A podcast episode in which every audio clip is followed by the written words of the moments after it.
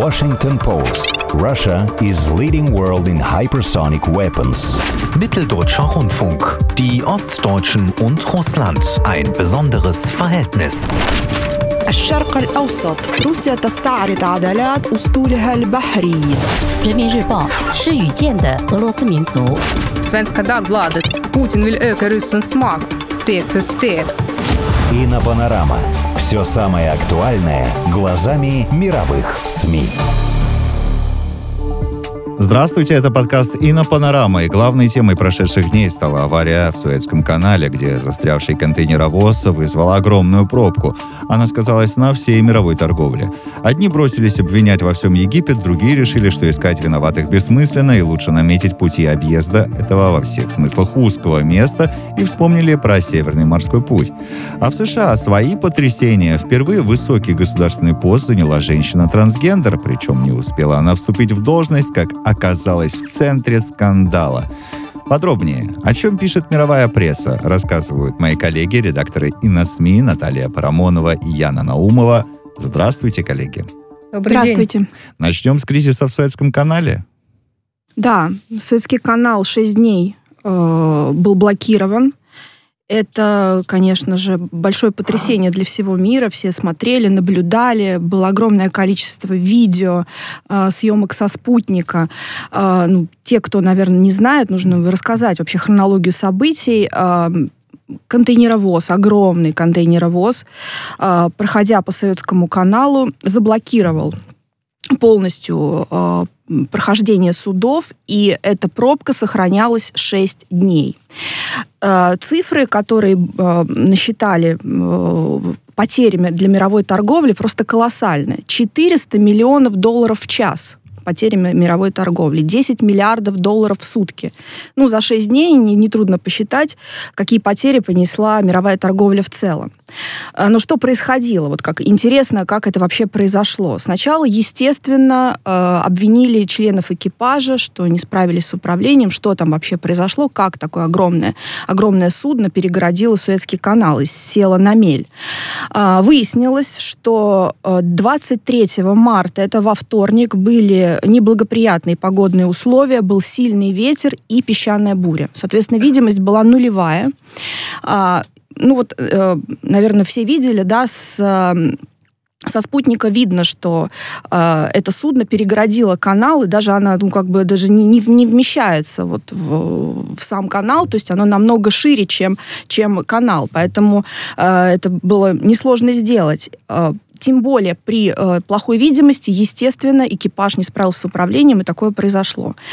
Э, было несколько вариантов решения событий. Все эксперты говорили, что кризис затянется на недели. Ну, соответственно, э, это шок для мира, да, для мировой торговли, сколько же денег потеряют на этой, на, на этой пробке в десять баллов.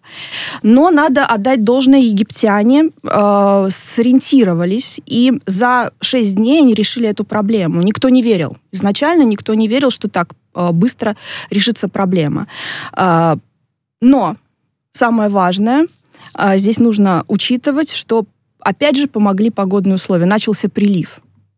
И э, все работы по углублению дна в какой-то момент э, привели к успеху, и судно смогли с, ну, как бы сдвинуть с места, и э, навигация возобновилась. Вот вчера в семнадцать пятьдесят три навигация возобновилась, к всеобщей радости, особенно египтяне радуются.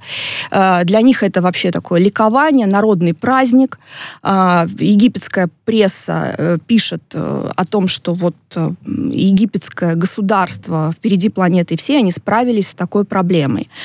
Э, естественно, за время блокировки канала э, ну, просто огромный поток негативных новостей обрушился на Египет. Потому что все обвиняли египтян, нужно же найти виноватого, естественно. Более того, э, в это время, практически вот за день э, после блокировки Суэцкого канала и в течение нескольких дней случилось еще два катастрофических события в Египте. Вы, наверное, знаете о них. Это столкновение двух поездов и обрушение жилого здания. В результате двух происшествий погибло огромное количество человек, и это, естественно, просто ну, взбудоражило весь мир. Но что можно сказать о египтянах, у которых здания рушатся, э, с, поезда, поезда сталкиваются, да. да, и тем более теперь Суэцкий канал заблокирован на месяц, наверное, ну нет. Вот э, все-таки пробку удалось ликвидировать. И э, в этой связи интересна э, реакция египетского издания. Естественно, все сейчас думают о том, как же предотвратить такие события в будущем. Да? Это, естественно, первое, о чем думают все, все правительства мира. Но египетское издание, они решили перевернуть эту ситуацию в, в, свое, как бы, в свою пользу и сообщают, что вообще-то то, как египтяне справились с этой ситуацией, это реклама для Суэцкого канала. Соответственно, никаких путей объезда граждане искать не нужно. Мы справились за шесть дней. Это великолепный, это, это прорыв, это успех. Поэтому вот э, антиреклама да, превратилась в рекламу для Суэцкого канала. Ну, конечно а же, кто это пишет? Это египетское издание, основное ага, египетское ага. издание. Сам себя не похвалишь, да, никто не похвалит. Решили, да, и потому что они, они неделю просто отбивались от всего мира. Это, это негативный поток негативных новостей просто их захлестнул. И вот они теперь говорят, что нет, все-таки, все-таки Суэцкий канал это, это Суэцкий канал. Но вот Яна не даст соврать. Естественно, мы следим за мировой прессой, и многие обеспокоены этой ситуацией. Поэтому ищут, как говорится, пути объезда. Да. Яна не даст соврать, значит, слово Яне сейчас. Яна Наумова, редактор ай эн эс эм и. Да, и пока все Египет обвиняли во всех э, грехах, э, пугались, что блокировка Суэцкого канала затормозит и, может быть, вообще остановит всю мировую торговлю, э, у Европы был свой повод для паники.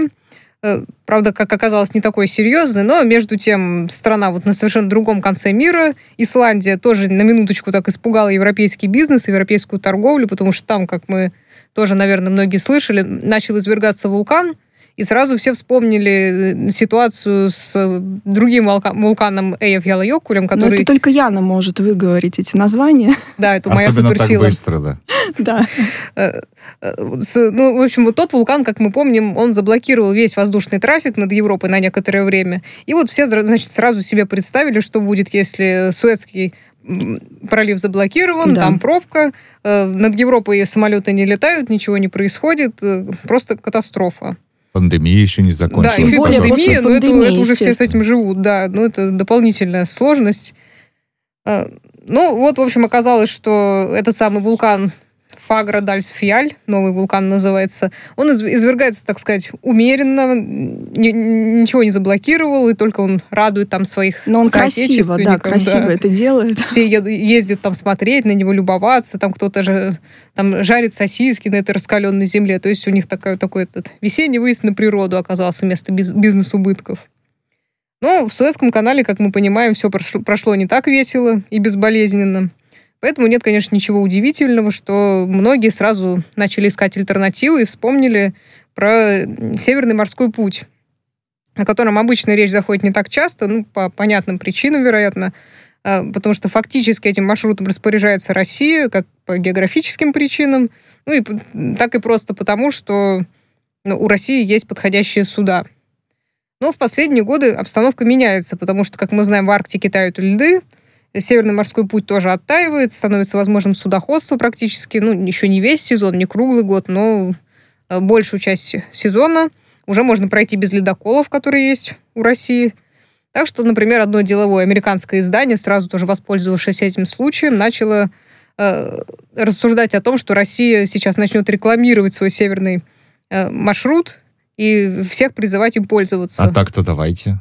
Ну, в общем, да, почему бы и нет, чтобы его и не прорекламировать, если он действительно может Но помочь. Если египтяне рекламируют Суэцкий канал даже сейчас, да, даже, после да, того, да, что да. произошло, то... Если даже черный пиар Суэцкого канала, они считают, может помочь, то почему бы и не прорекламировать реально хороший вариант. Ну, помимо американцев, конечно же, еще и другие нации, другие страны помнят про этот вариант. Например, норвежцы еще вообще в прошлом году, в декабре, по-моему, провели там свой анализ... и заметили, что вот даже в прошлом году, в карантинный год, когда объемы всех перевозок тоже сильно сокращались, Северный морской путь в этом году был заметно оживленнее, чем прежде. Ну, это связано в том числе и с погодой, конечно, потому mm-hmm. что было меньше оледенения. Но, тем не менее, видно, что идет развитие. Так что пока из Суэцкого канала эвакуируют, эвакуировали этот несчастный контейнеровоз, можно напомнить, что... в прошлом... объезда есть. Да, в прошлом году на Северном морском пути был установлен даже целый рекорд как по количеству рейсов, mm-hmm. так и по объему перевозимых грузов. Ну, конечно, с Суэцким каналом пока сравнивать рано, но, тем не менее, кое-что уже все меняется.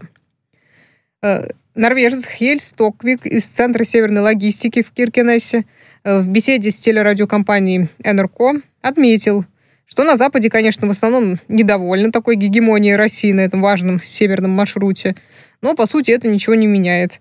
Потому что Россия уже сейчас развивает и порты на Северном морском пути, строит подходящие суда и готова предоставлять ледоколы для сопровождения иностранных судов, ну, в случае, если это понадобится, и отрабатывает спасательные операции, какие-то действия на случай кризисов и чрезвычайных ситуаций. То есть э, вообще рассчитывает, что к тридцать пятому году, две тысячи тридцать пятому году mm-hmm. Северный морской путь станет международной транспортной артерией и, вероятно, круглогодичной.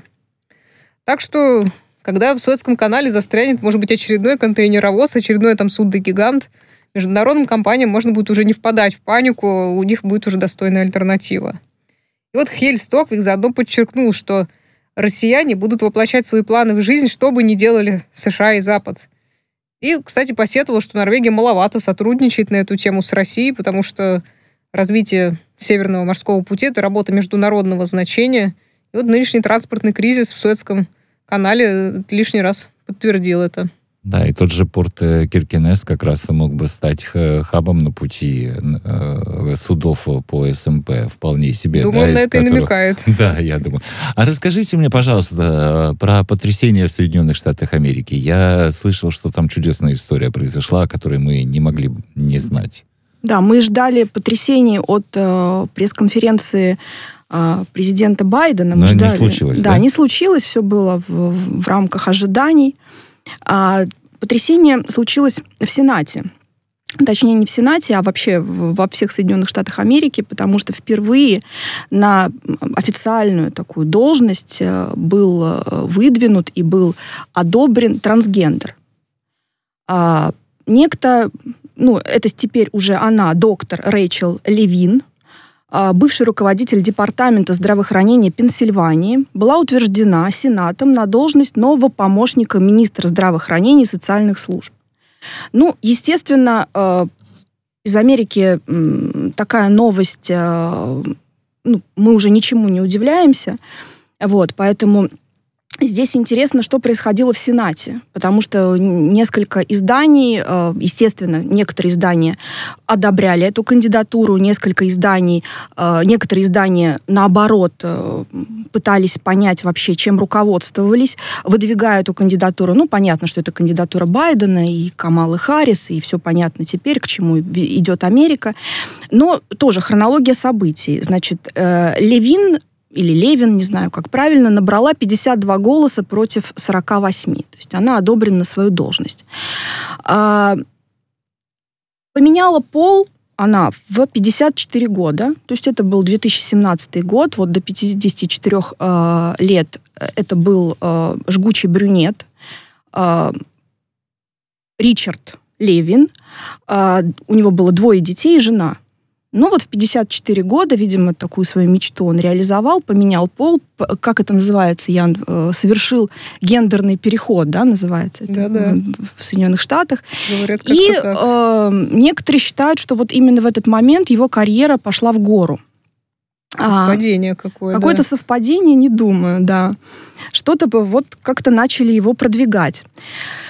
А, значит, что интересно, естественно, во время пандемии э, Рэйчел справлялась, значит, с проблемами и с, э, со всеми трудностями пандемии, но э, привлекла, как бы, это эта кандидатура, вообще эта женщина, привлекла внимание тем, что она э, выступает за смену пола в детском возрасте. И если родители против смены пола, то таких родителей нужно забирать детей. То есть это все возможные операции, это всевозможное там, э, медикаментозное какое-то лечение, как говорится.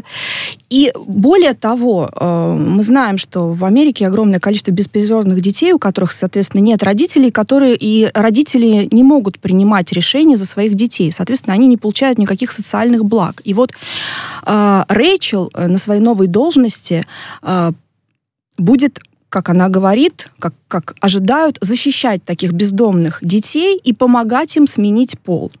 Ну вот... Э, Да ладно. Да. Да, то, это что шутка. Происходило в Сенате, э, это, эта перепалка несколькими изданиями была просто ну, процитирована, это, это цитата, потому что сенатор-республиканец Рэнд Пол, он был ну, в ужасе от того, что вообще происходит, и он пытался узнать у э, тогда еще кандидата да, на этот пост вообще, как она собирается... Э, продвигать в жизнь эти идеи, не жалко ли ей э, детей, которые могут передумать потом. Ну да, дети не могут сами, наверное, решать, они начитаются какой-то литературы, они могут насмотреться фильмов, видео и э, э, ну, каких-то контентов.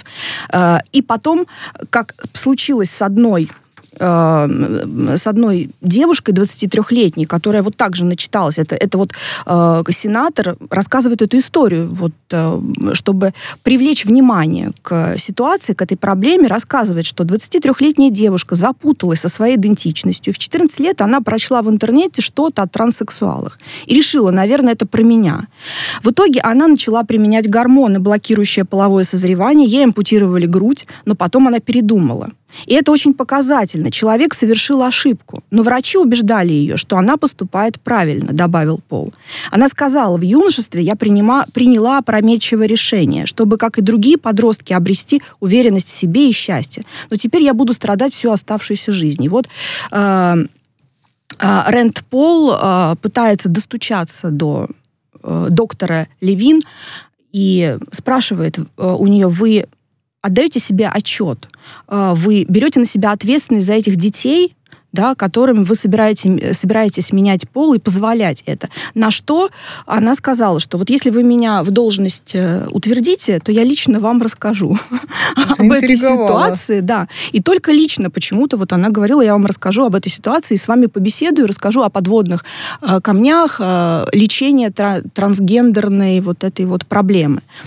Дисморфии. А. Э, слушай, ну на самом деле по-хитрому э, доктор Левин, потому да. что у него двое детей, и если ты говоришь семнадцать, значит четыре года прошло, ему под шестьдесят, у него двое детей, а может быть уже внуки, жизнь прожил, теперь занимается. Да, он теперь развелся с женой через два года, Пожалуйста. кстати, после того, как... А вот эта девушка, которая в четырнадцать лет пол сменила... двадцать три, вот, а, да, в четырнадцать лет она сменила да. пол, да, в двадцать три года она, она поняла, поняла, что, что зря. Она что зря, естественно. То есть так-то, конечно, где шестьдесят, а где двадцать три, вот в чем дело.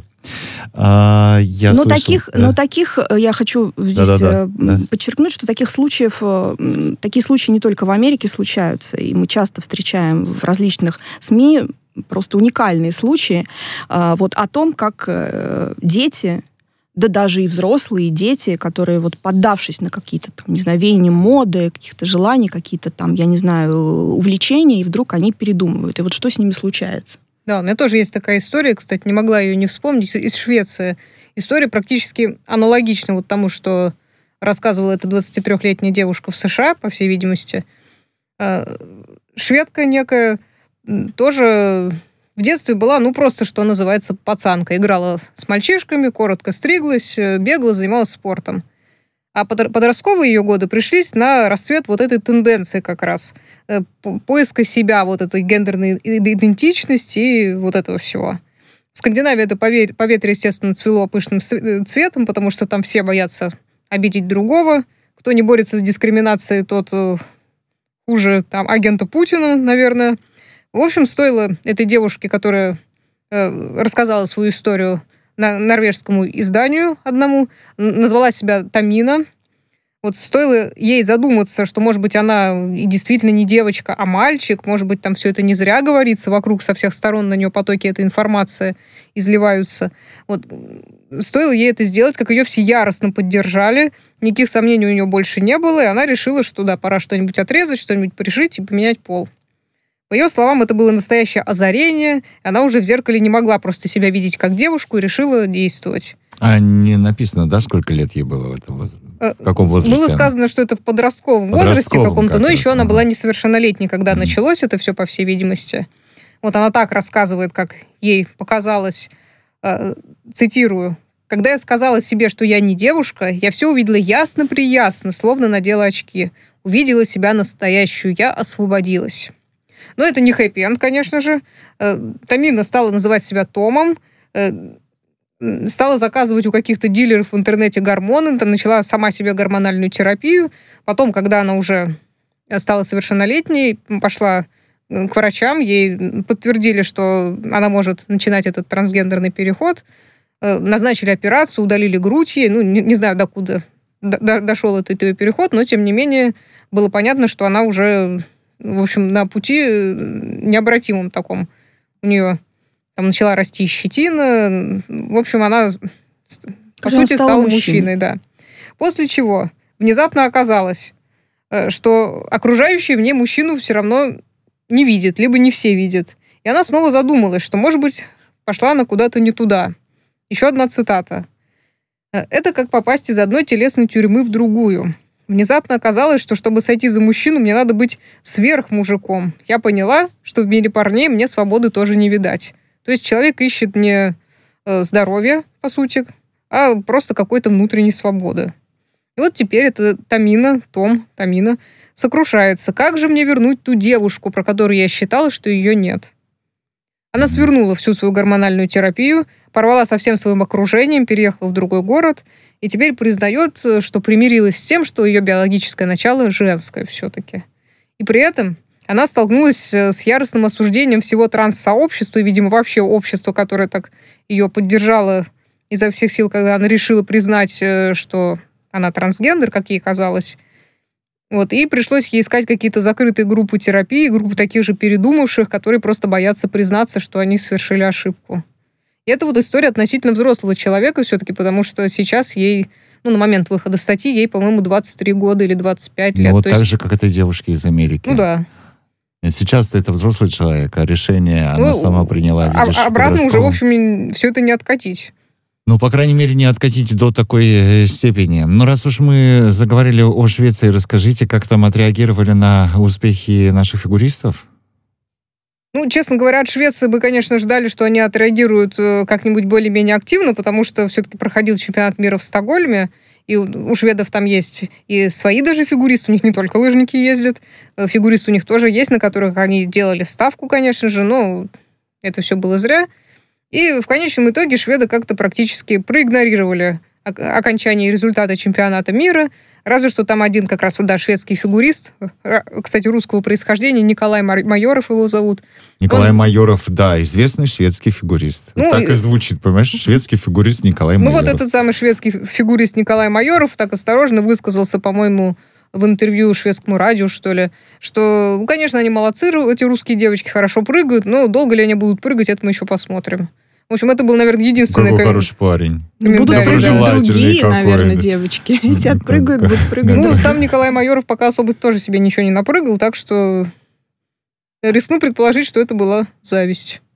Ну, насколько я знаю, вот японцы всегда хорошо про российских фигуристок высказываются, восхищаются прям таки, как, может быть, они что-нибудь японцы написали? Вообще активно комментируют э, многие события. Мы, мы всегда вот в нашей редакции ай эн эс эм ай мы собираем, делаем подборку комментариев японских читателей, вообще подборку э, прессы японской. Всегда это э, либо они воодушевлены, либо они в истерике, либо они там возмущены. А вот э, на это мы ждали.